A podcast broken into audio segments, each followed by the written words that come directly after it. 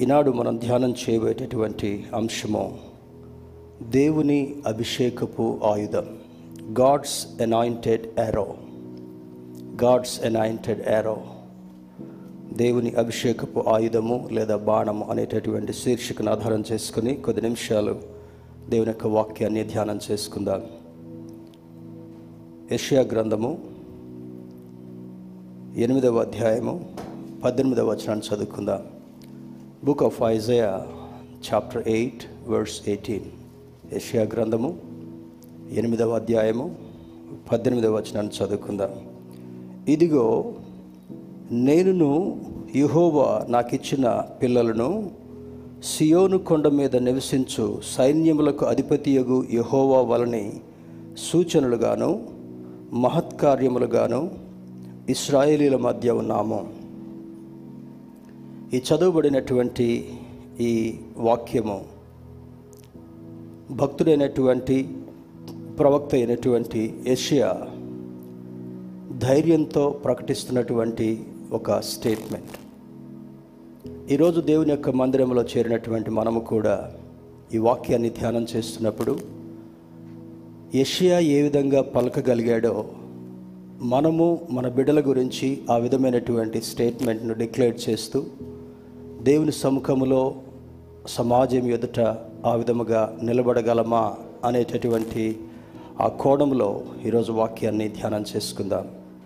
English translation కూడా నేను చదవాలనుకుంటున్నాను. యవనస్తుల ఉపయోగం నిమిత్తమై. I'm reading it from New American Standard Bible version behold I and the children whom the Lord has given me are for signs and wonders in Israel from the Lord of armies who dwells on Mount Zion ఇదే మాటను అపోస్తుడైనటువంటి పౌలు హెబ్రిల్కి రాసిన పత్రిక రెండవ అధ్యాయం పదమూడవ వచనంలో కూడా చదవనక్కర్లేదు. ఈ ఏషియా గ్రంథాన్ని లేదా ఏషియా పుస్తకాన్ని కొద్దిసేపు దానికి ఉన్నటువంటి అంతరార్థాన్ని మనం అర్థం చేసుకునేటటువంటి ప్రయత్నం చేద్దాం.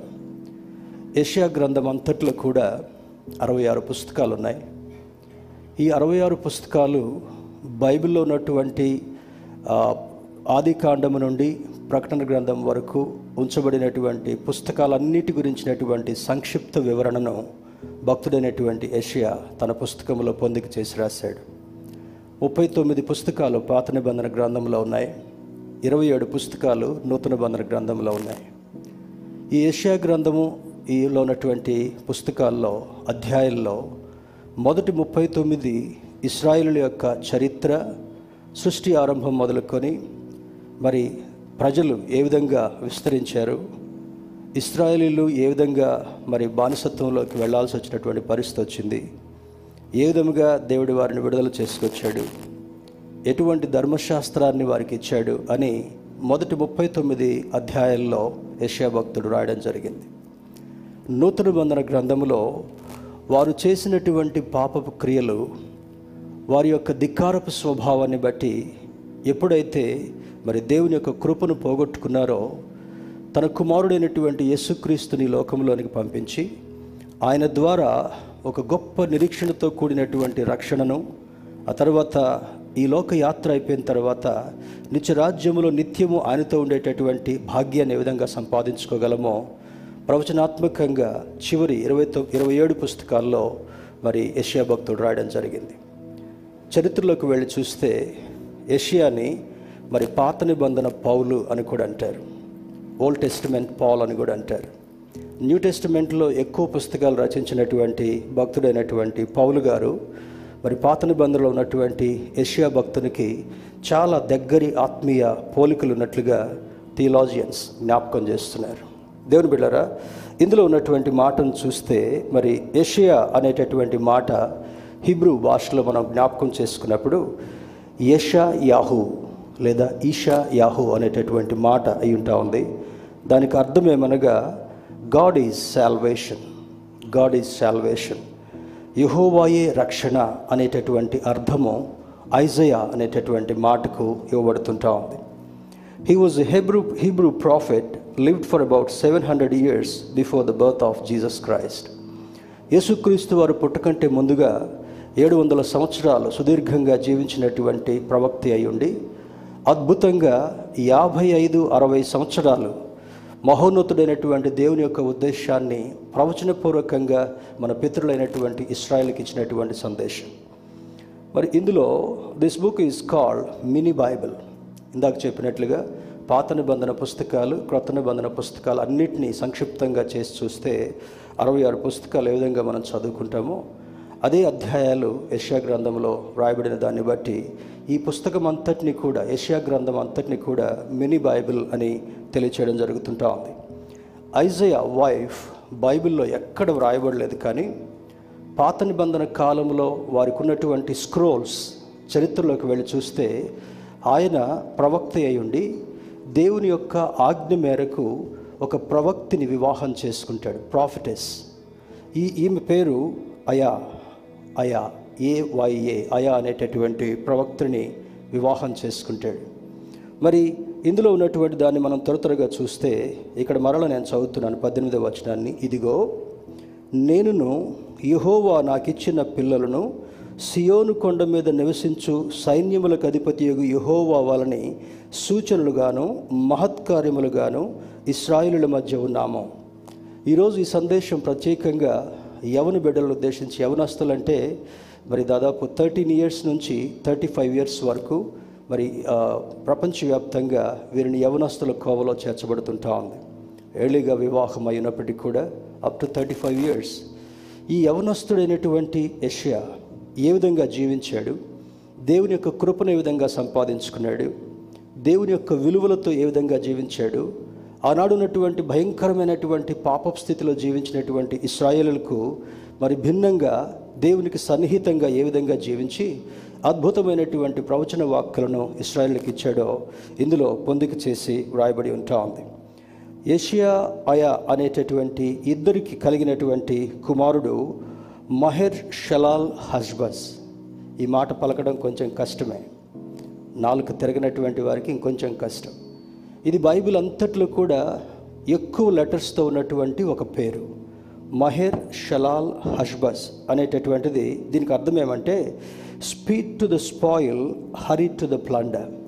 అంటే ఆ ఆ కుమారుణ్ణి ఈ ఇద్దరు ప్రవక్త ప్రవక్త ప్రవక్త్రికి మొట్టమొదటి కుమారుడిగా ఇచ్చినటువంటి మహేర్ షలాల్ హష్బజ్ అనేటటువంటి ఈ కుమారునికి ఉన్నటువంటి పేరు ఏంటంటే ఆనాడు ఉన్నటువంటి మూర్ఖపు వైఖరిని బట్టి ఇస్రాయేలీల్ని ఎందుకు అంత త్వరితంగా దేవుడు మొత్తాడు? ఒకే ఒక కారణం. ధిక్కారపు స్వభావము అవిధేయత వాటి రెండిటితో కలిసినటువంటి పాప సంబంధమైనటువంటి జీవితం. ఈ మూడు భయంకరమైనటువంటి క్రియలు ఇస్రాయిల్లో కలిగి కలిగిన దాన్ని బట్టి I will I will definitely destroy మిమ్మల్ని బానిసత్వానికి అప్పచెప్తానని దేవుడు యషయా ద్వారా వారికి ప్రవచనం ఇచ్చాడు. రెండవ కుమారుని గురించి చూసినట్లయితే దీనికి మొట్టమొదటి దానికి అర్థం డిస్ట్రక్షన్ ఈజ్ ఇమినెంట్ తప్పనిసరిగా ఇస్రాయల్ మీదకి నాశనపాత్రమైనటువంటి దుస్థితి కలుగుతుంది అని మొట్టమొదటి కుమారుడికి ఆ పేరుకున్నటువంటి అర్థమై ఉంటా ఉంది. రెండవ కుమారుడు షియర్ జాషూబ్. షియర్ జాసూబ్ అనేటటువంటి మాట రెస్టరేషన్ గాడ్ వుడ్ బ్రింగ్ ఆ తర్వాత ఏషియా చేసినటువంటి ప్రవచనాలను బట్టి తన ప్రవక్తలను లేపి వారికి ఉన్నటువంటి మూర్ఖపు వైఖరిని దుస్థితిని తెలియజేసిన దాన్ని బట్టి క్రమక్రమముగా కొంతమంది వారి ఆలోచనలను వారి పద్ధతిని మలుచుకు సరిచేసుకుంటున్న దాన్ని బట్టి రెండవ కుమారుడికి ఉన్నటువంటి అర్థం ఏమంటే రెస్టరేషన్ గాడ్ వుడ్ బ్రింగ్ ఆ పోగొట్టుకున్నటువంటి ప్రజల్ని తిరిగి ఏ విధంగా ఆయన సంపాదించుకోబోతున్నాడు అని రెండవ కుమారుడికి పేరుకు పెట్టినటువంటి అర్థమై ఉంటా ఉంది. తర్వాత దేవుడు వారిని ఆశీర్వదించి మూడవ కుమారుని ఇస్తాడు కడ్మియేల్ అనేటటువంటి కుమారుడు. ఈ కడ్మియల్ అనేటటువంటి మాటకు అర్థం ఏమంటే ప్రజెన్స్ ఆఫ్ గాడ్ దేవుని యొక్క సన్నిధిని మీకు తోడుగా ఉంచుతాను. ఈ మాటను పద్దెనిమిదవ వచనంలో ఒక్క దాంట్లోనే యెషయా భక్తుడు పొందిక చేసి రాస్తాడు. నేనును చూడండి అక్కడ మళ్ళీ చదువుకుందాం. ఇదిగో నేనును యహోవా నాకిచ్చిన పిల్లలను సియోను కొండ మీద నివసించు సైన్యములకు అధిపతియగు యహోవా వలన సూచనలుగాను మహత్కార్యములుగాను ఇస్రాయిలుల మధ్యలో ఉన్నాము.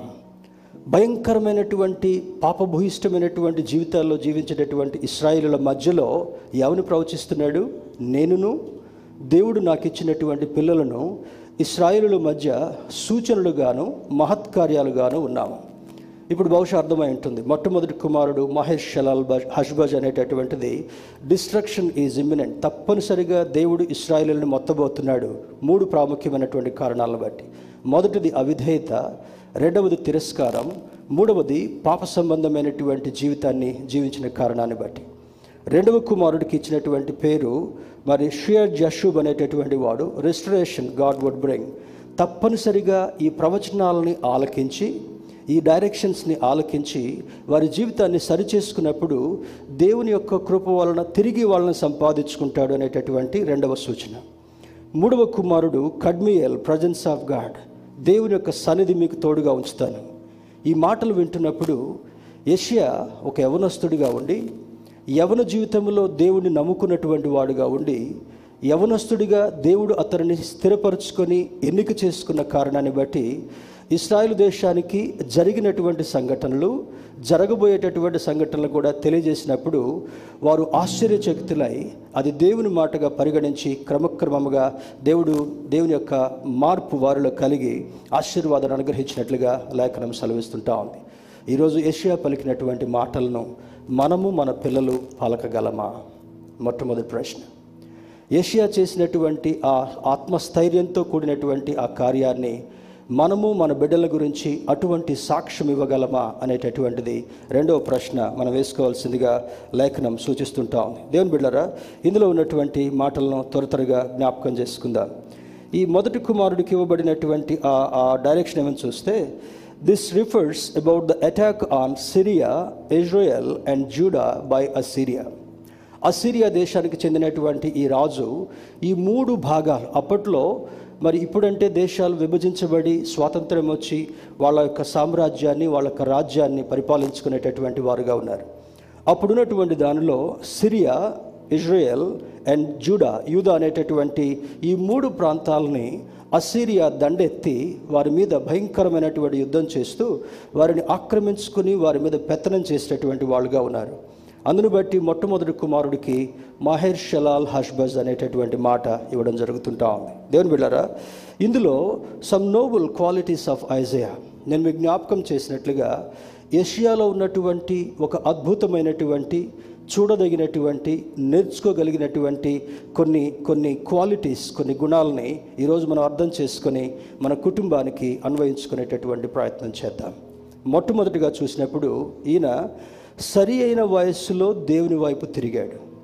మొట్టమొదటి క్వాలిటీ సరి అయిన వయసులో దేవుని వైపు తిరిగాడు. ఇప్పుడు చాలామంది ఏమనుకుంటారంటే మరి రిటైర్మెంట్ అయిన తర్వాత దేవుని సేవ చేస్తాను లేకపోతే మా పిల్లల పెండ్లైన తర్వాత దేవుని సేవ చేస్తాను. లేదా గవర్నమెంట్ ఉద్యోగంలో ఉంటే నేను క్రైస్తవుడిని బయటికి తెలిస్తే ఇబ్బంది కనుక దాని తర్వాత నేను దేవుని సేవ చేస్తాను. This is not the decision of Isaiah దేవుని బిళ్ళరా యవన జీవితంలో ఉండగానే యవనస్తులు తప్పక తొట్టిల్తారని లేఖనం సూచిస్తుంటా ఉంది. తొట్టిల్లేటటువంటి వయసులో తన పితరులైనటువంటి ఇస్రాయేలు భయంకరమైనటువంటి పాపపు చేష్టలు. వారి చూపు దేవునికి ఇష్టంగా లేదు. వారి ప్రవర్తన దేవునికి ఇష్టంగా లేదు వారి క్రియలు దేవునికి ఇష్టంగా లేదు వారి నడవడిక కూడా దేవునికి ఇష్టంగా లేదు. అందుకే దేవుడు వారిని కొంతకాలం వదిలేశాడు. ఈ మాట ఆదికాండ భాగంలోనే అబ్రహాంతో దేవుడు మాట్లాడుతూ అంటాడు అబ్రామా నీవు నాతో కలిసి నడిచినట్లయితే నా ఆజ్ఞల ప్రకారం నువ్వు జీవించినట్లయితే నీ సంతానాన్ని ఆకాశ నక్షత్రాల వల్ల చేయబోతున్నాను సముద్రంలో ఉన్నటువంటి ఇసుక రేణువుల వల్ల నీ సంతానాన్ని చేయబోతున్నానని వాగ్దానం చేసి నీ సంతానము వ్యాప్తి చెందుతున్నప్పుడు వారు మూర్ఖ వైఖరి కలిగినటువంటి వారుగా ఉండబోతున్నారు కనుక వారు భయంకరమైనటువంటి వికృతమైన చేష్టలకు అలవాటు పడిపోతారు కనుక వారిని నేను ఐగుప్తు దాస్యానికి నేను అప్పచెప్పబోతున్నాను ఇస్సాకు కలగక ముందే తనకు వంద సంవత్సరాలు రాకంటే ముందే ఆ ఇరవై నాలుగున్నర సంవత్సరాలు ట్రైనింగ్ పీరియడ్లో ఉన్నప్పుడే దేవుడు అద్భుతంగా అబ్రాహంతో ఈ మాటలు మాట్లాడతాడు. అబ్రాహంకి అర్థం కాలే నాకు ఇంకా కొడుకే కలగలేదు. ఏంటి దేవుడు ఇటువంటి ప్రవచనం ఇస్తున్నాడు? But still he he remember that promise ఆ చేసినటువంటి ఆ మాటను చెప్పినటువంటి మాటను అబ్రహాం తన మనసులో దాచిపెట్టుకున్నాడు. వందల సంవత్సరాల తర్వాత ఎగ్జాక్ట్లీ ఇట్ హ్యాపెండ్ ఎవరైతే దేవుని అందు భయభక్తులు కలిగినటువంటి వారుగా ఉంటారో ఎవరైతే దేవుని యొక్క వాక్య ప్రకారం నడిచేటటువంటి వారుగా ఉంటారో వారిని జ్ఞాపకం పెట్టుకోవడం మాత్రమే కాకుండా మన పితరులైనటువంటి ఇస్రాయేల్ కలిగినటువంటి ఆ దుస్థితికి కలగకుండా ఆయన సురక్షితంగా యషియా కుమారుల వలె యషియాను తన కుటుంబాన్ని ఏ విధంగా భద్రపరిచాడో ఆ విధంగా నిన్ను నన్ను భద్రపరచగలడని ఈ మాటలు మనల్ని ప్రోత్సాహపరుస్తుంటా ఉన్నాయి. God reveal the defiling status of Israel చూడండి మరి ఇస్రాయిల్కు ఉన్నటువంటి ఆ దుస్థితిని దేవుడు ఏషియాకి ఏ విధంగా రివీల్ చేశాడో ఈ అధ్యాయము మొదటి మొదటి అధ్యాయంలో కొన్ని మాటలు చూద్దాం. Please open your Bibles and try to follow along with me Asia గ్రంథము మొదటి అధ్యాయంలో రాస్తున్నాడు చూడండి. ఇక్కడ ఉజ్జియా యోతాము ఆహాజు హిజ్కియాయును యూదా రాజుల దినములలో యూదాను గూర్చియు ఎరుషులేమును గూర్చియు ఆమోజు కుమారుడగు ఏషియాకు కలిగిన దర్శనం. నలుగురు రాజులు పరిపాల ఉజియా యోతాము ఆహాజు హిస్కియా ఈ నలుగురి యొక్క పరిపాలన దినాల్లో ఆ పీరియడ్లో ప్రజల యొక్క దుస్థితి ఏ విధంగా ఉందో ఆమోజు కుమారుడగు ఏషియాకు దేవుడిస్తున్నటువంటి ప్రవచన వాక్కు దర్శనంలో చెప్తున్నటువంటి మాటలు. యహోవా మాట్లాడుచున్నాడు ఆకాశమా ఆలకించుము భూమి చెవియగుము నేను పిల్లలను పెంచి గొప్పవారినిగా చేస్తని వారు నా మీద తిరుగుబడి ఉన్నారు. ఇంతకుముందు చెప్పాను కదా దేవుడు ఏం చేశాడంట? ఇస్రాయిలులను పెంచి పెద్ద చేశాడంట. తన కృపలో దాచి ఉంచాడు. తన తన యొక్క బాహుల కింద సురక్షితంగా ఉంచాలనుకున్నాడు. ఆయన పెంచి పెద్ద చేసినటువంటి ఇస్రాయిలీలు ఏ విధంగా ఉన్నారంట? మొట్టమొదటిది తిరుగుబడి ఉన్నారంట. తిరుగుబడి ఉన్నారు. అంటే దేవుని లెక్క చేయకుండా ఆయన శాసనాలు లెక్క చేయకుండా ఆయన మాటలు లెక్క చేయకుండా తిరుగుబడి ఆ మూర్ఖపు వైఖరిని వ్యక్తపరిచినటువంటి వారుగా ఉన్నారు. మొదటి నేరం. రెండవది మరి ఎద్దు తన కామందు నెరుగును గాడిద తన సొంత దొడ్డిని తెలుసుకొనును ఇస్రాయేలుకు తెలివి లేదు నా జనులు యోచింపరు. రెండవ కారణం ఏంటి? ఎద్దు బయటికి పొలంలోకి వెళ్ళి పనిచేసి గడ్డి మేసి ఇంటికి వచ్చిన తర్వాత దాన్ని ఎక్కడ రైతు కట్టేస్తాడో అక్కడికి వెళ్తుంది. ఎంతమందికి తెలుసు ఈ మాట? మనకి ఎద్దులు గాడిదలు తెలవ తెలవదులేండి. నవా బ్రదర్ చేయలేపారు డేవిడ్ చేయలేపాడు. చిన్నప్పుడు మాకు ఆవులు గేదెలు ఉండేవి ఎప్పుడైనా జీతగాలు రాకపోతే వాటిని తోలుకొని మేము కూడా పొలం దగ్గరికి వెళ్ళిపోయాం. ఏమాత్రం సిగ్గుపడను నేను చెప్పడానికి. సాయంత్రం తోలుకొని రాగానే ఏ గేదెను ఎక్కడ కట్టేస్తామో అక్కడికి పోయి నిలబడేది. ఏ ఆవును ఎక్కడ కట్టేస్తామో అక్కడ నిలబడిపోయేది. ఏ మేకల్ని ఏ దొడ్డిలో తోలుతామో నెమ్మదిగా అక్కడికి వెళ్ళి నిలబడేవి. అంటే దేవుడు పశువులకు ఇచ్చినటువంటి జ్ఞానం ఏంటంటే ఎద్దు తన కామందు నెరుగును. తర్వాత ఏమంటున్నాడు? గాడిద సొంత వాని దొడ్డి తెలుసుకొను ఎక్కడెక్కడికో వెళ్తాయి. మన ఒకరోజు మీటింగ్కి వెళ్ళాను. వెళ్ళి వస్తూ ఉంటే సాయంకాలం అయిపోయింది. చాలా హండ్రెడ్స్ ఆఫ్ బాఫెలోస్ వస్తూ ఉన్నాయి. కారు నడిపేటటువంటి బ్రదర్ని అడిగాను. బ్రదర్ అయ్యా ఏంటి గేదెలు? ఒక్కడికే ఉంటాయి ఎన్ని గేదెలు అంటే కాదయ్య గారండి చాలామందికి ఊర్లో ఉన్నటువంటి గేదెలన్నీ కూడా ఒకడికి అప్పచెప్తారు అతనికి నెలకింత డబ్బులు అని ఇస్తారు. అతడు బయటకు తీసుకుని వెళ్ళి మరి సాయంత్రం మేత మేపుకొని ఇంటికి తీసుకొస్తాడు. ఇంటికి వచ్చేటప్పుడు వీధిలో ఏ స్ట్రీట్లోకి ఏ గేదె వెళ్ళాలో చాలా జాగ్రత్తగా ఒక్క గేదె కూడా తప్పిపోదంట. ఒక్క గేదె కూడా పొరపాటున వేరే వాళ్ళ దొడ్లోకి వెళ్ళదు. పశువులకు దేవుడు జ్ఞానం ఇచ్చాడు. గాడిదలకు దేవుడు జ్ఞానం ఇచ్చాడు. మరి ఆయన జీవరాశులన్నిటికి కూడా జ్ఞానం ఇచ్చాడు. పైకి ఎక్కడెక్కడికో ఎగురు ఎగురుతూ ఉంది పక్షి. ఎక్కడికో మేతకి వెళ్తుంది ఎక్కడ నేతలు నీళ్ళు తాగడానికి వెళ్తుంటా ఉంది. ఎగిరి ఎగిరి కిందికి వచ్చిన తర్వాత దాని గూట్లో మాత్రమే అది వెళ్తుంటా ఉంది. కానీ ఇస్రాయల్ ప్రవర్తన ఆ విధంగా లేదు. వారు గూడు కాని గూడుకు వారు వెళ్ళేటటువంటి వారు. వారి గృహము కాని గృహానికి వాళ్ళు వెళ్ళేటటువంటి వాళ్ళు. వారి కుటుంబము కాని కుటుంబమునికి వెళ్ళి ఘోరమైనటువంటి పాపాలు చేస్తున్నటువంటి సందర్భంలో దేవుని యొక్క ఉగ్రత ఆ ప్రజలకు రాకంటే ముందుగా ఈ కుమార్ మరి ఆమోజు కుమారుడు ఏషియాకి దేవుడు ప్రచనం ద్వారా దర్శనం ద్వారా చూపిస్తున్నటువంటి విషయం. దేవుని బిడ్డారా ఈ వాక్యం వింటున్నప్పుడు కేవలం అదేదో సంఘటనలాగా మనం జ్ఞాపకం చేసుకోవడం కాదు. నీవు వెళ్ళకూడనటువంటి ప్రాంతాలకు నీ పాదాలు నడిపిస్తున్నప్పుడు నీవు చేయకూడనటువంటి పనులు చేతులతో చేస్తున్నప్పుడు నీవు ఆలోచించకూడనటువంటి ఆలోచనలు నీ యొక్క బుద్ధితో చేస్తున్నప్పుడు ఏం చేశారంటే ఇందాక tear started rolling from my ears eyes దేవుని బిడ్డరా ఆ ఘోరమైనటువంటి శ్రమ చూస్తున్నప్పుడు నిర్దాక్షిణ్యంగా కొడుతున్నారు. ఒంటి నిండుగా కూడా గాయాలు కలిగినాయి. మాంసపు ముద్దలు కొరడాలు పెట్టి లేపుతా ఉంటే పైకి గాలిలో లేసొస్తున్నాయి. కారణం ఏంటో తెలుసా?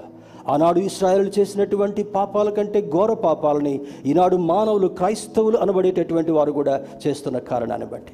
అబద్ధం ఆడడం మోసం చేయడం పాపం చేయడం దుర్నీతికి లోను కావడం వికృతమైనటువంటి చేష్టలు చేయడం తల్లిదండ్రులకు ఇంట్లో మంచిగా కనబడి ఇల్లు దాటిన తర్వాత భయంకరమైనటువంటి పాప ప్రవర్తన కలిగినటువంటి ఆ ఆ యొక్క యవనస్తుల గురించి ఏ విధంగా దేవుడు సంబోధించాడో ఈరోజు దేవుని యొక్క వాక్యాన్ని మనం వింటున్నప్పుడు you should apply to yourself and to the families మనకు మనం దాన్ని అప్లై చేసుకుంటూ మన కుటుంబాలకు అప్లై చేసుకున్నప్పుడు ఎప్పుడైనా ఏ విధంగానైనా మన చూపు దారి తప్పిందా?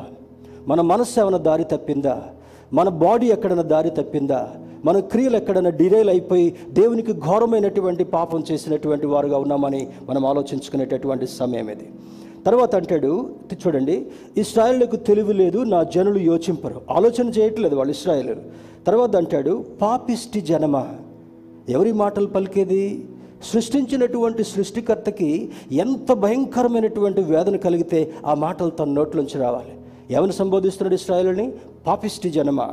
రెండవది దోషభరితమైనటువంటి ప్రజలారా నిలువెల్ల దోషం ఉంది వాళ్ళందరి దోషాలను బట్టి లోకములో మానవుడిగా సృష్టించబడినటువంటి ప్రతి మానవుడి యొక్క దోషాన్ని బట్టి భయంకరమైనటువంటి శిలువను అనుభవించాడు మరణాన్ని అనుభవించాడు. దోషభరితమైన ప్రజలారా దుష్ట సంతానమా? దుష్ట సంతానమా? ఫారెన్లో ఇప్పటికి కూడా ఫాదర్లెస్ చిల్డ్రన్ ఉంటారు. తండ్రి ఎవరో తెలవదు తల్లి ఎవరో తెలవదు ఏ ఇంట్లో పుట్టాడో తెలవదు ఎక్కడ పెరుగుతున్నాడో తెలవదు. భయంకరమైనటువంటి దుస్థితి. ఈనాడు మానవ సమాజంలో కూడా అటువంటి క్రియలు అటువంటి చేష్టలు కలుగుతున్నటువంటి సందర్భాలు ఇప్పటికీ కూడా బాహట్టంగా మనం చూడగలం. చెరుపు చేయు పిల్లలారా ఏమంట? వాళ్ళ జీవితాలను పాడు చేసుకుంటున్నారు. Young girls young boys they are spoiling their lifes by getting addicted to the sinful nature పాప సంబంధమైనటువంటి వాటిని వీటిలో చూస్తూ ఇంతకుముందు పద్దెనిమిది సంవత్సరాలు ఇరవై ఇరవై ఒకటి సంవత్సరాలకి జీవితం అంటే ఏంటో తెలిసేది. తర్వాత వివాహం అంటే ఏంటో తెలిసేది. కానీ ఇప్పుడు ఎనిమిది పది సంవత్సరాల నుంచి కూడా భయంకరమైనటువంటి పాపపు చేష్టలు దీంట్లో అవైలబుల్ ఉన్నటువంటి కారణాన్ని బట్టి ఆనాడు మాట్లాడేటువంటి మాటలు ఈనాటి వరకు కూడా అవి స్పష్టంగా మన ముందుకు తీసుకొని రాబడుతుంటా ఉన్నాయి. అంటాడు పాపిష్టి జనమా దోషభరితమైన ప్రజలారా దుష్ట సంత సంతానమా చెరుపు చేయు పిల్లలారా మీకు శ్రమ. ఇప్పుడు చెప్పాలి శ్రమ ఎందుకు కలుగుతుంది మనకి? నా ప్రశ్న అందరికీ వచ్చిందా? చివరికి ఉన్నటువంటి వారు చివరి టేబుల్ దగ్గర స్టీవెన్ నా ప్రశ్న అర్థమైందా? ఈ ప్రశ్న నేను చెప్పాలి. ఎందుకు మనకు శ్రమ కలుగుతుంది? There is a reason for every trouble ప్రతి ప్రతిదానికి కూడా పర్యవసానంగా ఉండేటటువంటి ఒక దుస్థితి కనబడుతుంటా ఉంది. ఎందుకు ఈరోజు మానవుడి యొక్క జీవితం ఆనాడు చాలామంది మెతుశల లాంటి వాళ్ళు తొమ్మిది వందల ముప్పై పై సంవత్సరాలు బ్రతికారు వాళ్ళు. యశ్యా భక్తుని గురించి నేను వాక్యంలో డిస్కవర్ చేస్తున్నప్పుడు ఇన్ని సంవత్సరాలు బ్రతికిన ప్రవక్తను అనుకోలే ఏసే పుట్టుకంటే ముందుగా ఏడు వందల సంవత్సరాలు బ్రతికి యాభై ఐదు అరవై సంవత్సరాలు ఏకంగా ప్రవచనాలు చెప్తూ వచ్చాడు ఇస్రాయేల్ గురించి. రాబోయే దాని గురించినటువంటి ప్రవచనాలు చెప్పాడు. రక్షణ గురించినటువంటి ప్రవచనాలు చెప్పాడు. ఏమంటున్నాడు? పాపిష్టి జనమ ఎంత భయంకరమైన మాటలు. ఇదిగో మీకు శ్రమ. ఈరోజు మనకు శ్రమ కలుగుతుందంటే ఎక్కడో ఏదో ఒక సందర్భంలో మన కాలు జారింది అని మనకు అర్థం కావాలి. ఎక్కడ ఏదో ఒక సమయంలో మన మనస్సు ఆ రైలు పట్టాల నుంచి ట్రైన్ తొలగిపోయినట్లుగా దేవుని యొక్క మార్గం నుండి తొలగిపోయింది అనేటటువంటిది అర్థం కావాలి. ఏమండి? ఎందుకు ఇటువంటి దాన్ని శ్రమలకు రోగాలకు మీరు అంటుకట్టు పెడుతున్నారంటే నూతన బంధన గ్రంథం చదివితే పౌలు భక్తుడు స్పష్టంగా రాస్తాడు. అపవాది వాడి యుక్తిని బట్టి మనల్ని డిరైల్ చేసేటటువంటి వాళ్ళుగా నియమము నుంచి తొలగిపోయే వాళ్ళుగా పాపములో పడిపోయేటటువంటి వాళ్ళుగా చేసిన తర్వాత దానితో మిళితమైనటువంటి రోగాలని శ్రమలని బాధలని ఇబ్బందులు తీసుకొస్తాడంట. తీసుకొచ్చి వాడు తమాషా చూడాలనుకుంటాడు. కానీ దేవుడు అనుకుంటాడు దినమెల్లా ఆయన చేతులు చాపి నా బిడ్డలు నా దగ్గరకు వస్తారేమో ఆ పాపములన్నీ కడిగించుకుంటారేమో కడిగి వేసుకుంటారేమో మరి వాక్యము చేత ఉదక స్నానం చేస్తారేమో పాప నియమం నుండి బయటకు వస్తారేమో ఆచార సంబంధమైనటువంటి పద్ధతుల నుండి బయటకు వస్తారేమని దేవుడు జాలితో చూస్తుంటున్నాడు కానీ ఆయన జాలి మనకు పట్టట్ల. గుడ్ ఫ్రైడే రోజు కొంచెం తెల్లబట్టలు వేసుకుంటారు క్రైస్తవులు కొంచెం ముఖం మార్చుకుంటారు తర్వాత ఈస్టర్కి ఐదు రకాల వంటలు రెండు రకాల దుస్తులు తర్వాత అయిపోగానే సినిమాకు పోవడం అయిపోగానే టీవీ ముందు కూర్చొని కాళ్ళారు జప్పుకొని పాత సినిమాలు పెట్టుకొని చూడడం. This is the life God don't like at all దేవుడి యొక్క దృష్టిలో ఆయన ఎప్పుడు కూడా ఇటువంటి వాటిని చేసేటువంటి వారు కాదు. ఎందుకో మరి ఈ లెంట్ డేస్ని గురించి ఇంకా ప్రపంచంలో లెంట్ డేస్ని ఫాలో అయ్యేటటువంటి వాళ్ళందరూ కూడా definitely they are following the tradition but not the real word of God అనేటటువంటి సత్యము మనకు అర్థం కావాలి. ఎంతో వేదన పొందాడు. ఇంకా ఈ ఆచారాల నుంచి ఎప్పుడు బయటకు వస్తాం? క్రైస్తవులు. ఇంకా ఈ దుస్థితి నుంచి ఎప్పుడు బయటకు వస్తారు? ఇంకా ఈ వేదనపూరితమైనటువంటి పాపిష్టి సంబంధమైనటువంటి ఆలోచనల చేత ఎప్పుడు మనం బయటకు వస్తారు? నువ్వు ఏసే మాట వింటావా? పోపు మాట వింటావా? You have to think today ఏసై చెప్పినటువంటి మాటలు ఇవి కానీ పోప్ చెప్పినటువంటి మాటల్ని ఇంకా all most of the main line churches they cling on to those words ఆ పోప్ నుండి బయటకు వచ్చినటువంటి నిర్ణయాలని వాళ్ళకి ఇంకా హృదయానికి అర్థం కాకపోవడం చాలా దౌర్భాగ్యమైనటువంటి దుస్థితితో కూడినటువంటి స్థితి. దేవుని బిడ్డరా ఇక్కడ అంటాడు చూడండి ఈ విధంగా ఆయన జ్ఞాపకం చేస్తూ పోయి ఉన్నారు. నిత్యము తిరుగుబాటు చేయొచ్చు. మీరు ఏలను ఇంకను కొట్టబడుదురు. ప్రతివాడు నడినెత్తిని వ్యాధి కలిగి ఉన్నాడు. ప్రతివాని గుండె బలహీనమాయను. అరకాలు మొదలుకొని తరవాల తర వరకు స్వస్థత కొంచెమైన లేదు. ఈ విధంగా చదువుకుంటూ పోతే మొదటి మొదటి వచనాలన్నింటిలో కూడా మొదట మొదటి వచనం నుంచి పద్నాలుగో వచనం వరకు కూడా ఇస్రాయిలు యొక్క దుస్థితి వాక్యం తర్వాత వచనం తర్వాత వచనము భయంకరమైన రీతిలో దేవుడు వర్ణిస్తూ అయా యష్యా యవనస్తుడు అనేటువంటి నీవు నా వైపు తిరిగావు కనుక ఇదిగో నీ పితరుల యొక్క బ్రతుకు. వాళ్ళ జీవితం ఈ విధంగా ఉంది వాళ్ళ దుస్థితి ఈ విధంగా ఉంది. మన చర్చిలో ఉన్నటువంటి కొంతమంది బిడ్డల గురించి కూడా పేర్లు చెప్పడం నాకు మంచిది కాదు కానీ వేదనతో ప్రార్థన చేస్తున్నాం. త్రాగుడికి అలవాటైనటువంటి వాళ్ళు స్మోకింగ్ అలవాటైనటువంటి వాళ్ళు వ్యభిచారానికి అలవాటైనటువంటి వాళ్ళు అది వేరే స్త్రీ వ్యామోహం కలిగినటువంటి వారు ఇంకా మన సంఘంలో అక్కడక్కడ కనబడుతున్నప్పుడు ఏసైకు బళ్ళెం గుచ్చితే ఎంత నొప్పి అవుతా ఉందో అటువంటి వేదనతో ప్రార్థన చేస్తూ ఉంటున్నాం. కొంతమంది తెలియజేస్తూ అయ్యగారు ప్రార్థన చేయండి. ఈయన బుద్ధి ఇంకా మారలేదు అయ్యగారు. అయ్యో ఈమె బుద్ధి ఇంకా మారలేదు అయ్యగారు.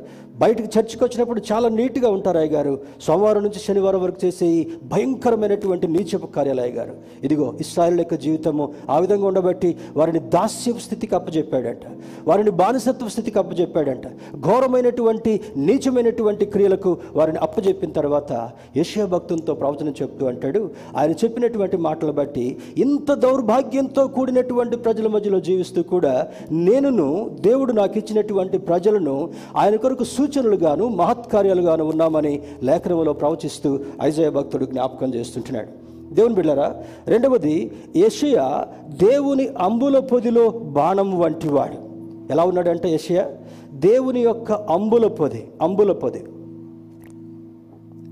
వేటకు వెళ్ళేటటువంటి విలుకాండు గురించి ఎప్పుడైనా మీరు సోషల్ మీడియాలో కానీ లేకపోతే కొన్ని హిస్టారికల్ వాటిలో చూస్తే వాళ్ళ వెనుక వెనుక ఒక చిన్న శాక్ లాగా ఉంటుంది. దాంట్లో బాణాలు పెట్టుకుంటారు.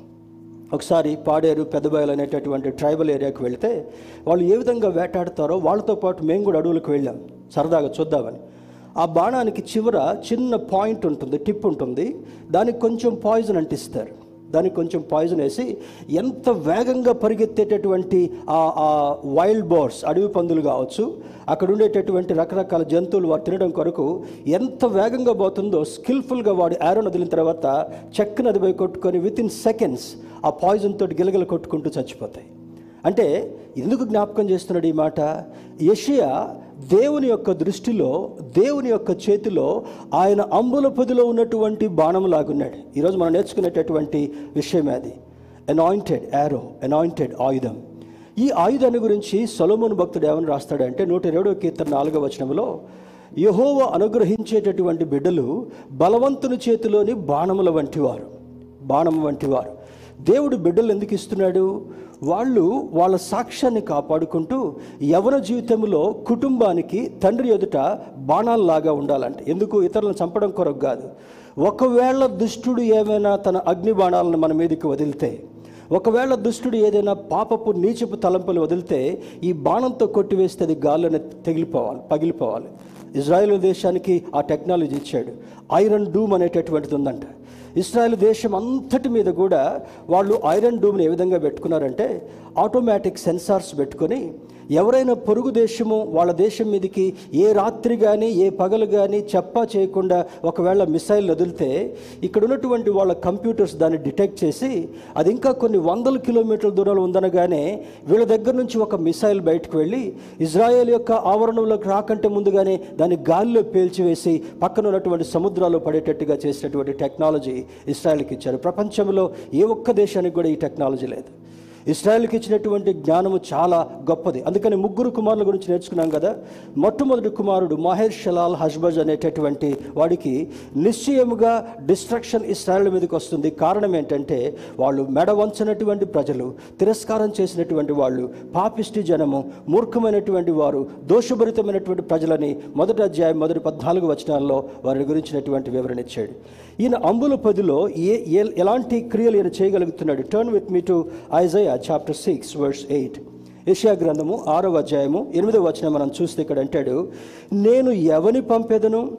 మా నిమిత్తము ఎవడు పోవునని ప్రభువు సెలవీయగా వింటిని. ఇప్పుడు చెప్పాం కదా Isaiah was an anointed arrow in the in the at the back of lord Jehovah యహోవా యొక్క అంబుల పొదిలో వెనుక దాచుకున్నటువంటి ఒక ఆయుధం లాంటివాడు.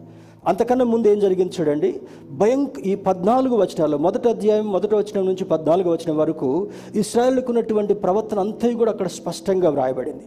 ఇటువంటి పాపిష్టి జనాంగం మధ్యలో జీవించినటువంటి యషయా దేవుని అడుగుతున్నాడు అయ్యో దేవా నేను అపవిత్రమైన చూడండి ఐదో వచనం నేను అయ్యో నేను అపవిత్రమైన పెదవులు గలవాడను అపవిత్రమైన పెదవులు గల జనుల మధ్యన నివసించువాడను నేను నశించి తిని రాజును సైన్యములకు అధిపతి యహోవా నేను కనులారా చూచితిని అనుకుంటుని. ఏమనుకుంటున్నాడు ఏషియా? ఇంత భయంకరమైనటువంటి ప్రజలలో పుట్టి పెరిగి ఉన్నప్పటికీ కూడా ఆ జనాంగం మధ్య నివసిస్తున్నప్పటికీ కూడా నేను అపవిత్రమైనటువంటి పెదవులు గలవాడను అపవిత్రమైనటువంటి పెదవులు గలవారి మధ్యలో సంచరించేటటువంటి వాడిని. అప్పుడు దేవుని యొక్క దూత వచ్చి don't worry Isaiah I'm going to clean you cleanse you అక్కడ ఉన్నటువంటి కారుతో అనగా ఆ- ప్లేయర్ తోటి ఒక నిప్పు కణుకుని తీసుకొచ్చి యెషయా యొక్క నోటికి అంటించగానే అపవిత్రమైనటువంటి పెదవులలో ఉన్నటువంటి ఆ భయంకరమైనటువంటి పాపం తొలగించబడింది. స్తోత్రం చెప్దాం. హలలుయ ఈరోజు వాక్యం వింటున్నటువంటి నీవు నేను కూడా మన బంధువులు దేవుని నమ్ముకున్నా నమ్ముకోకపోయినా మన కుటుంబీకుల్లో ఎవరైనా దేవుడిని నమ్ముకున్నా నమ్ముకోకపోయినా కూడా యెషయా అడిగినట్టుగా దేవుడిని అడగడినట్లయితే అయ్యో నేను అపవిత్రమైనటువంటి పెదవులు గలవాడను అపవిత్రమైనటువంటి ప్రజల మధ్యలో సంచరించు నివసించేటటువంటి వాడు అనగా శరూబులు కెరూబులుగా ఉన్నటువంటి ఆ దేవదూతలు దేవుని యొక్క సముఖంలో ఉండి దేవుణ్ణి ఆరాధిస్తున్నటువంటి దేవదూతలు దేవుని సముఖంలో ఉన్నటువంటి ఆ నిప్పురవం తీసుకొచ్చి ఏషియా పెదవులకు అంటించగానే ఆయనలో ఉన్నటువంటి దుర్నీతి అంతా కూడా ఆ దోషమంతా కూడా తొలగింపబడి అంటాడు lord I'm available for you ఎనిమిదో వచనంలో. దేవా ఎవరు వెళ్తారని నువ్వు అనుకుంటున్నావు కదా? ఎవరు వెళ్ళినా వెళ్ళకపోయినా కూడా నా అపవిత్రతను నీవు తొలగించావు కనుక నన్ను నీవు ఎన్నిక చేసుకున్నావు కనుక నీవు నాకు దర్శనం ఇస్తున్నావు కనుక నీ కొరకు వెళ్ళేటటువంటి ప్రజల్లో నేను మొట్టమొదటి వాడుగా ఉంటాను ప్రభా. మన బిడ్డలకు నేర్పవలసినటువంటి సత్యం ఏమనగా దేవుని పని కొరకు మొట్టమొదట నేను ఉంటాను.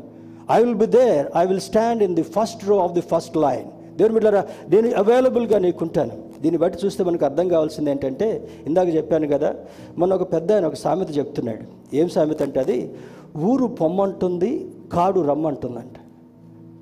నోహు గారి నోహు బ్రదర్కి ఒక్కడికి అలవాటు అయిపోయింది. ఊరోళ్ళకి ఈ సామెతలు అర్థమైంది నేను ఊరోండి కదా అందుకని ఊరు సామెతలు చెప్తాను. సుభాషణ లాంటి వాళ్ళు అటు ఊరు కాదు ఇటు టౌన్ కాదు మధ్యలో అందుకని కళ్ళు అలుసుకుంటుంది. ఊరు పొమ్మంటుందంట కాడు రమ్మంటుందంట. ఊరు ఎందుకు బొమ్మంటుంది బాబు నిన్ను ఎనభై సంవత్సరాలను చూస్తా ఉన్నా నువ్వు మాకు అక్కర్లేదురా బాబు పో అని ఊరు చెప్తుందంట. ముసలోళ్ళు అయిపోయిన తర్వాత కాడు ఏమంటుందంటే? కాడు అంటే కాల్చివేసినటువంటి శ్మశాన వాటిక. కాడు ఏమంటున్నా ఉంది? రా నా దగ్గరికి రా. నీ కొరకు నేను వెయిట్ చేసి కనకనకనలాడేటటువంటి నిప్పులను కట్టెలు రెడీ చేసేదంట. అటువంటి వారు దేవునికి అవసరం లేదు. దేవుని బిడ్డారా ఈరోజు వాక్యం వింటున్నటువంటి మనం కూడా యవన బిడ్డలను దేవుని యొక్క పని కొరకై సమర్పించేటటువంటి వారుగా ఉండగలగాలి. బహుశా నేను దేవునికి ఎందుకు కృతజ్ఞుడిగా ఉంటానంటే ఇరవై ఏడు సంవత్సరం నుంచి ఒక అద్భుతమైనటువంటి పెద్ద పొజిషన్కి తీసుకెళ్ళిన తర్వాత ముప్పై రెండు సంవత్సరాలకే మరలా నిన్న దేవుడు సేవకు తీసుకొచ్చాడు.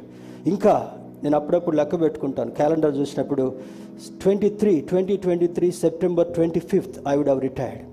దేవుని యొక్క మరి డ్యూటీలో ఉన్నట్లయితే జాబ్లో ఉన్నట్లయితే ఇంకా ఉన్నతమైనటువంటి పదవుల్లోకి వెళ్ళి నెక్స్ట్ ఇయర్ సెప్టెంబర్ ట్వంటీ ఫిఫ్త్కి రిటైర్ అయ్యేటటువంటి వాడిని. ఈ అధ్యాయం చదువుతున్నప్పుడు ఈ మాటలు ధ్యానం చేసినప్పుడు దేవా నన్ను రిటైర్మెంట్ అయిన తర్వాత నువ్వు సేవకు పిలవనందుకు వందనాలు.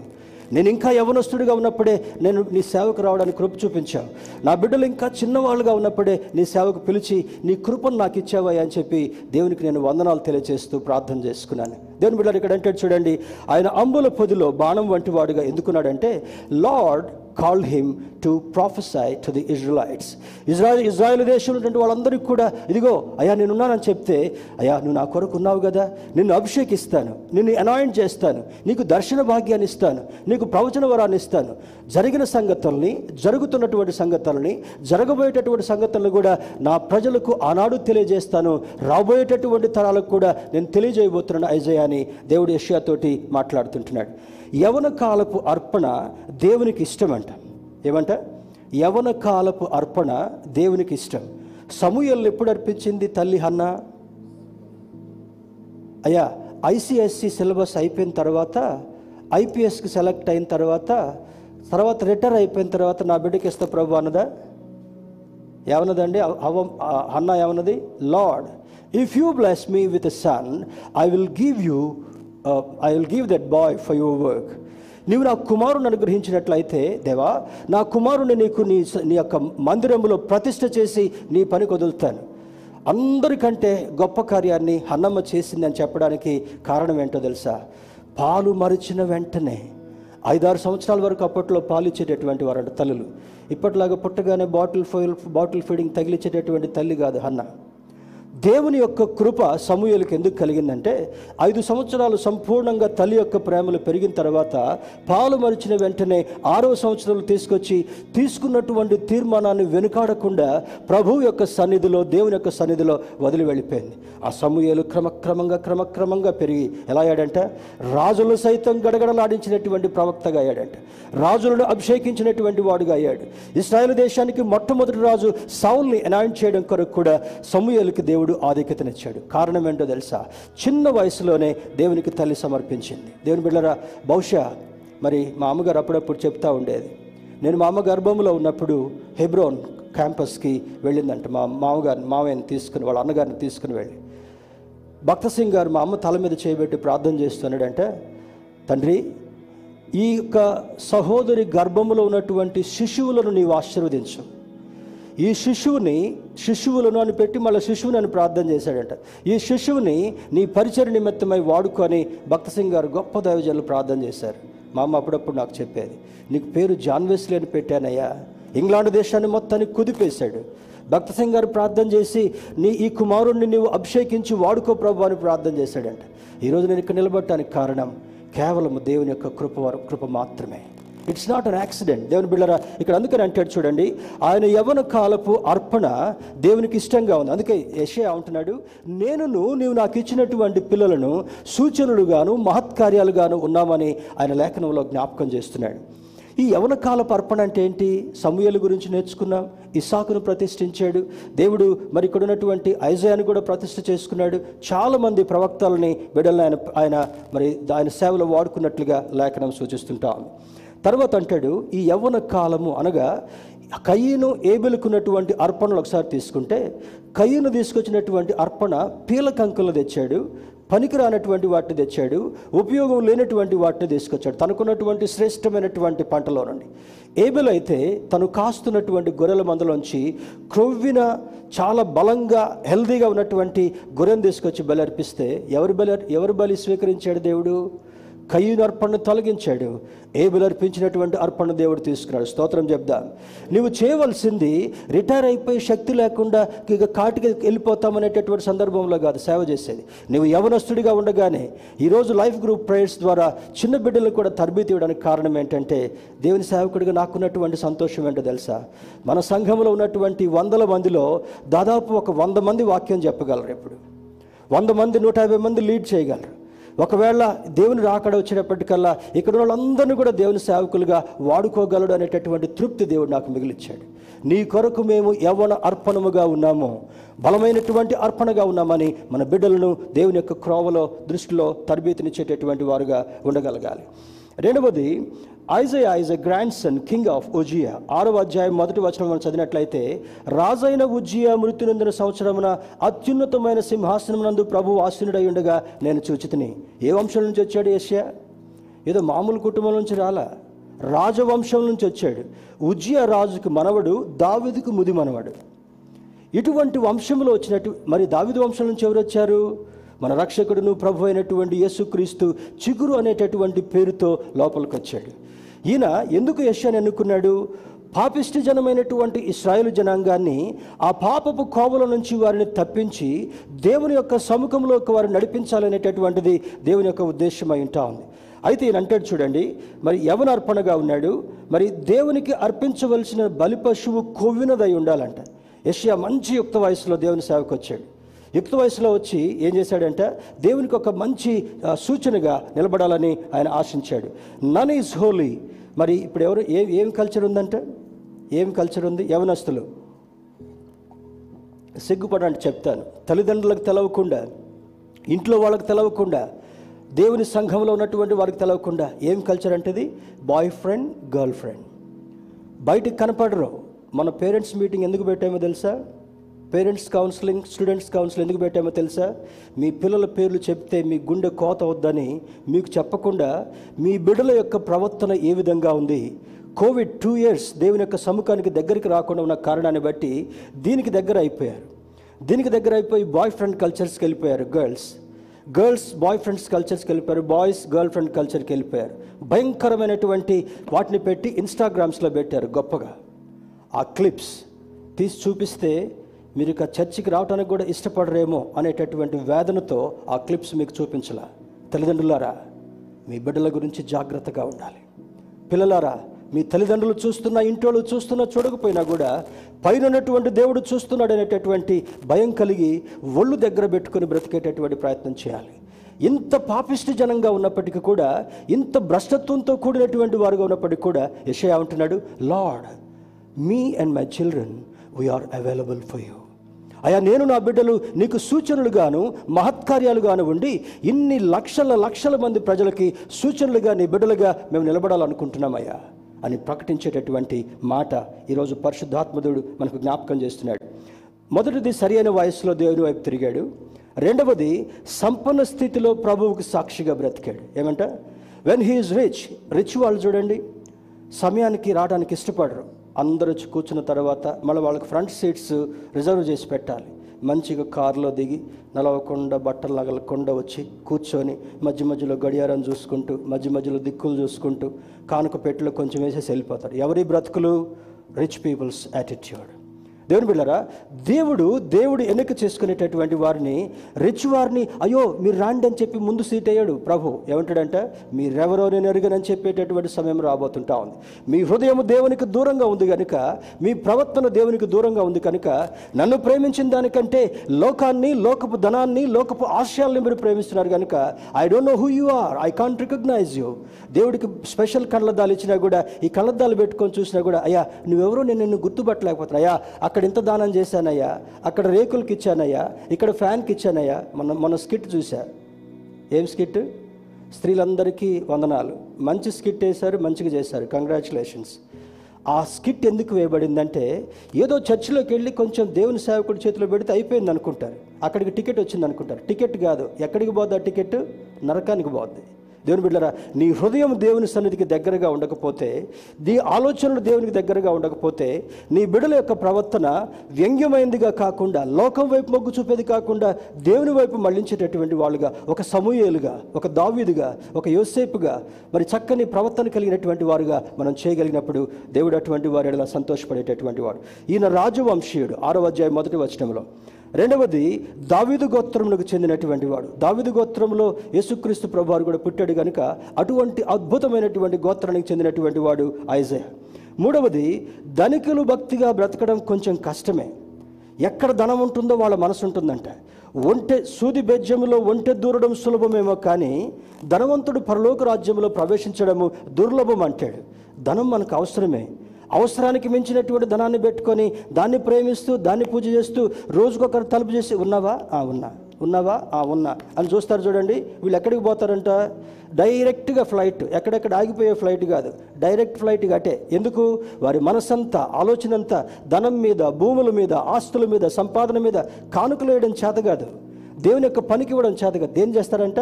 అందరి పేర్ల మీద కొంచెం కొంచెం కొంచెం కొంచెం పేర పెట్టుకుంటూ పోతారంట. ఏమైపోతుంటా ఉంది? You are you are buying you are buying a best ticket to the hell దేవుని బిళ్ళారా జ్ఞాపకం ఉంచుకుందాం. దేవుని యొక్క దృష్టిలో ఇక్కడ కొంచెంగా ఉన్నప్పటికీ కూడా పరలోకంలో గొప్పదనాన్ని నీ కొరకు సమకూరుస్తున్నాడు కనుక నీ మనస్సు దేవుని మీద నిమగ్నమై ఉండగలగాలి.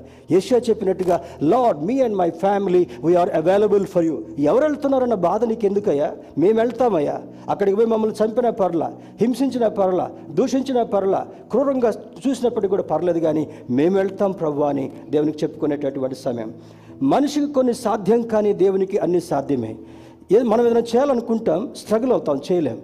కానీ నువ్వు దేవుని యొక్క సముఖములో దేవుని యొక్క దృష్టిలో ఉన్నప్పుడు దేవుడు నీ కొరకు అన్ని సాధ్యంగా చేసినటువంటి దేవుడు ఈ దేవుడు అయి ఉంటున్నాడు.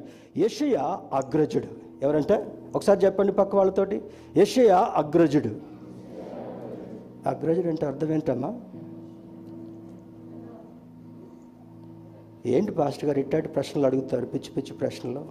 ఇంగ్లీష్లో అడగండి వచ్చిరాని భాషలో చెప్పేస్తాం. అగ్రజుడు అంటే ఒక ప్రముఖమైనటువంటి వాడు. ఏషియా దేవుని యొక్క దృష్టిలో ఒక కెరటం లాంటాడు ఏషియా దేవుని యొక్క దృష్టిలో బంగారం కంటే విలువైనటువంటి వాడు.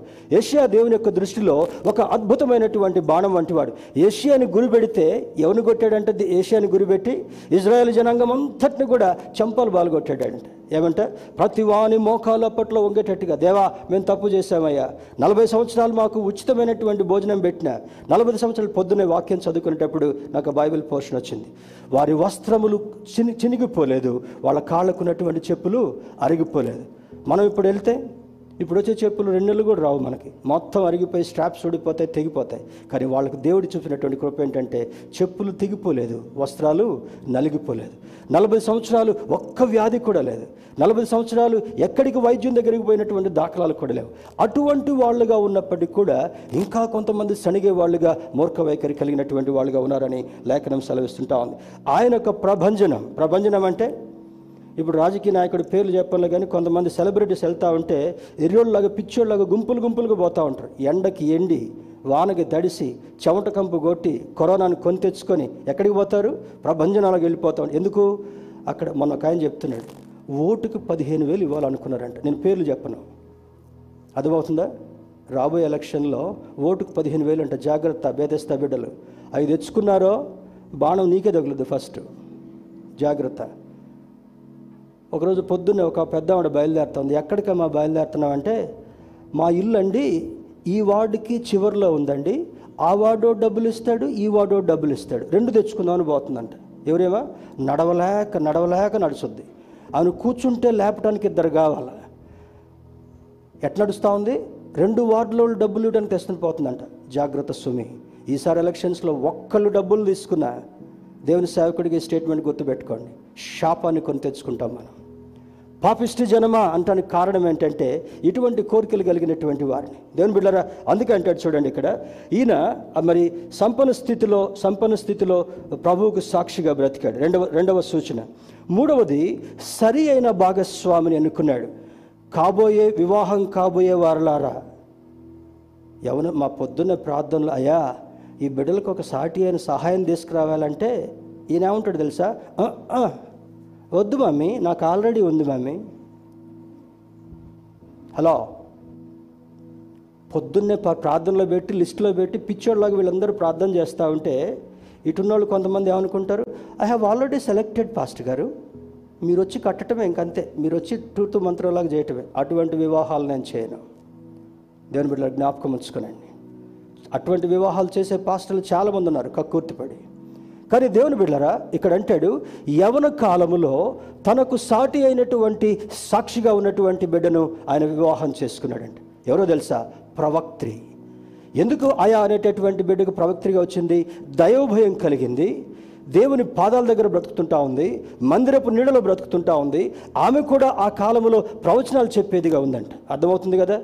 ఈ ప్రవచనాలు చెప్పేటటువంటి ప్రవక్తి ఈయన కూడా ప్రవచనాలు చెప్తున్నాడు. అంటే సాటి అయినటువంటి సహాయాన్ని దేవుని కృప ద్వారా పొందుకోండి ఎక్కడ పడితే అక్కడ అందమైన అమ్మాయిని తెచ్చుకొని జేబులో పెట్టుకోలే ఇట్టిట్టు అనుకుంటూ చూడలా?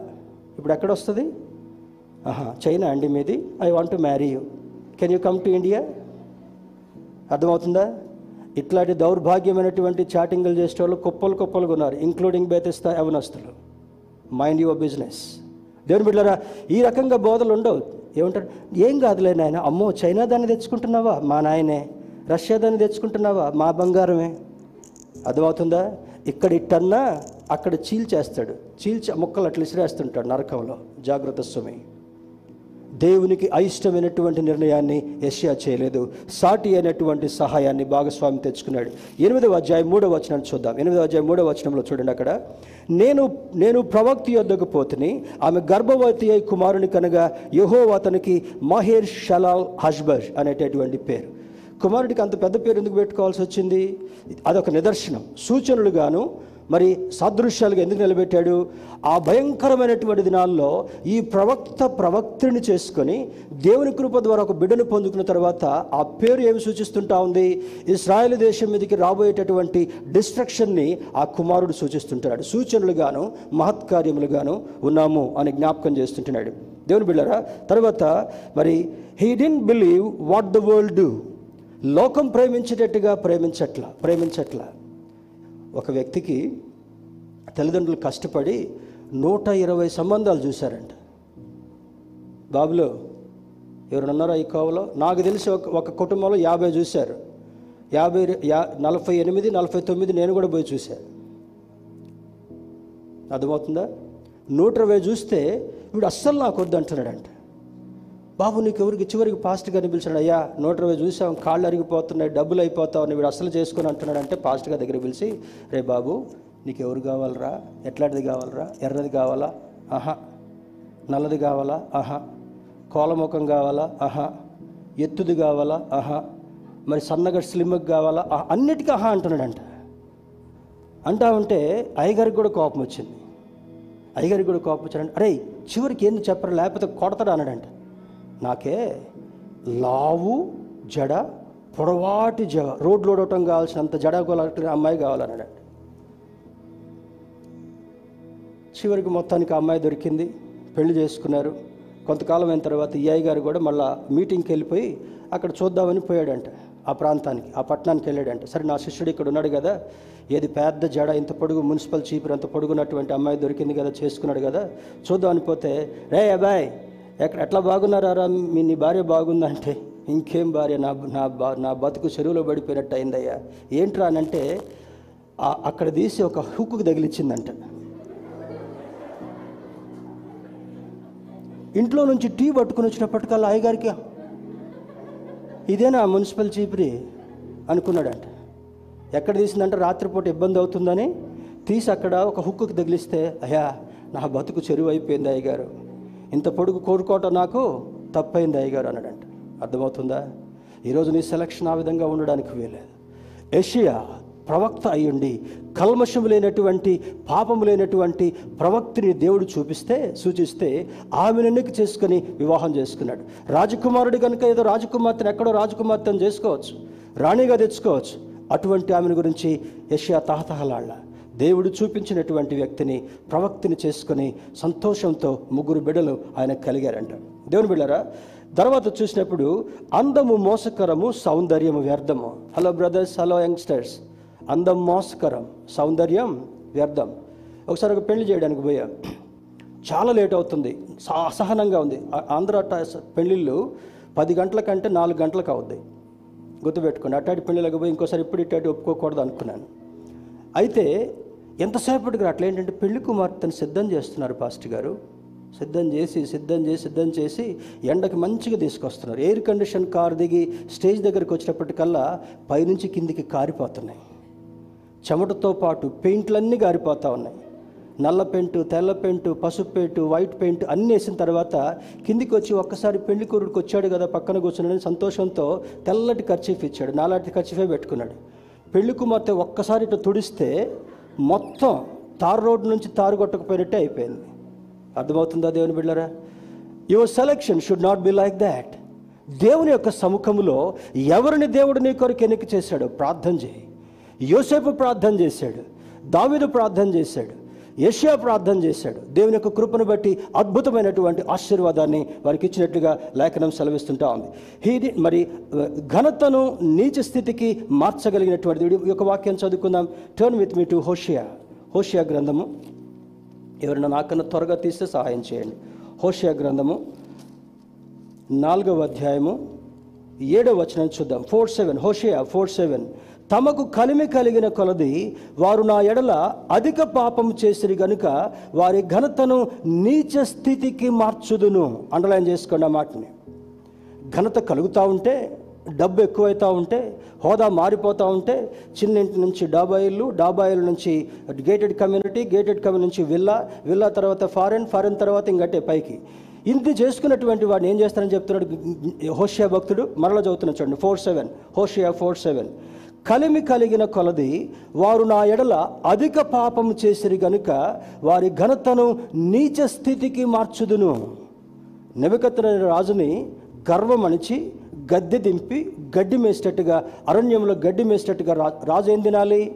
రాజభవనం రాజు ఆహారం తినాలి శ్రేష్టమైన ఆహారం తినాలి. తరిమేశారు అడవిలోకి. గోర్లు పెరిగాయి బట్టలు మాసిపోయాయి జుట్టు పెరిగిపోయింది గడ్డం పెరిగిపోయింది భయంకర వికృత రూపం అయిపోయాడు. గడ్డి తిండం మొదలుపెట్టాడు.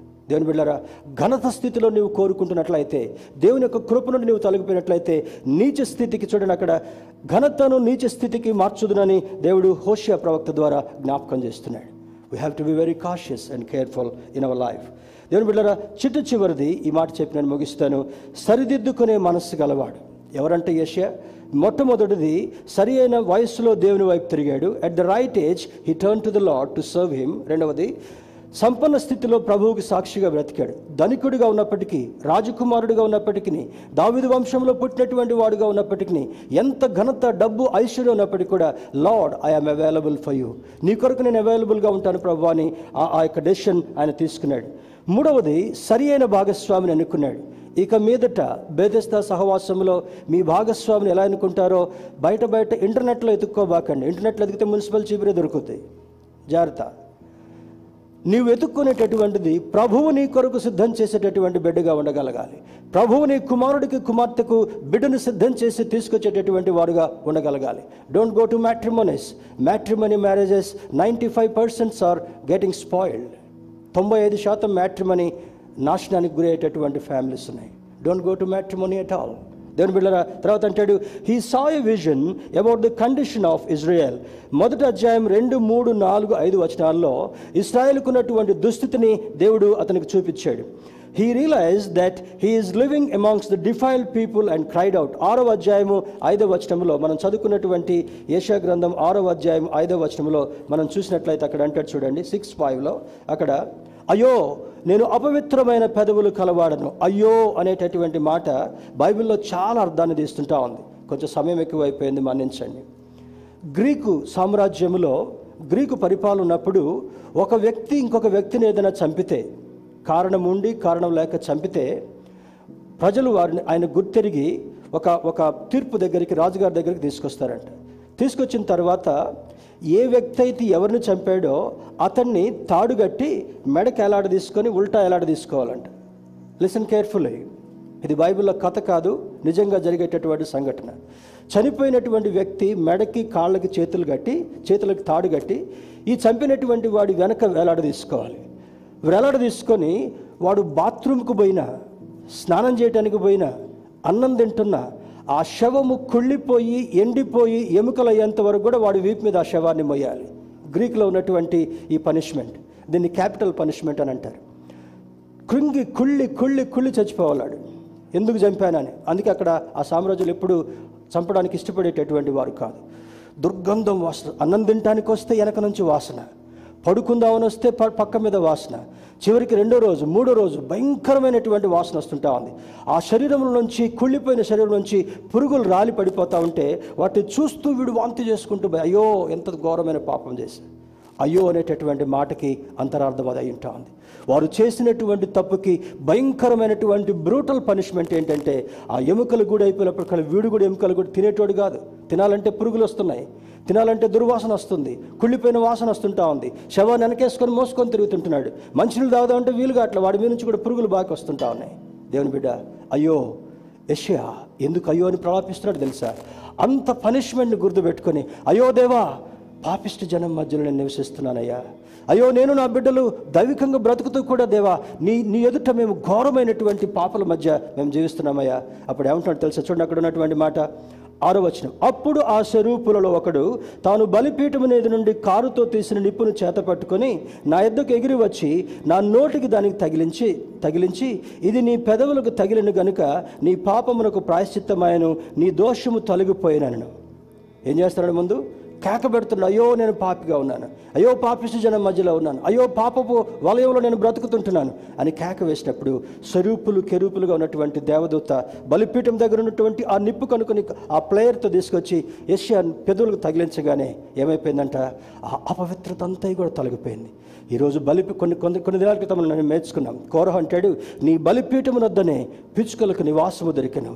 బలిపీఠము దగ్గర ఉన్నటువంటి అగ్ని బలిపీఠం దగ్గర ఉన్నటువంటి నిప్పు నీ పాపములు దహించి వేయాలి.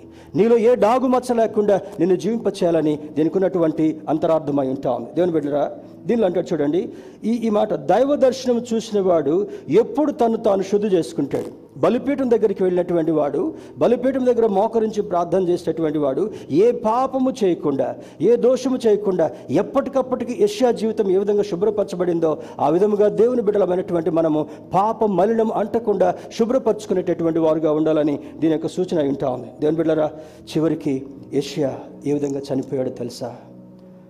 ఇన్ని సంవత్సరాలు ప్రవచించి ఇన్ని గొప్ప కార్యాలు చేసి ఆనాడు ఇస్రాయల్కి బుద్ధి కలిగేటట్టుగా చేసి ఈనాడు నివసించేటటువంటి మనకు కూడా బుద్ధి కలిగేటటువంటి వారుగా చేసిన తర్వాత ఆయన నిర్దాక్షిణ్యంగా రంపంతో కోసి చంపారంట. చరిత్ర తెలియజేస్తుంటా ఉంది. ఈ ఒక్క మాట చూద్దాం.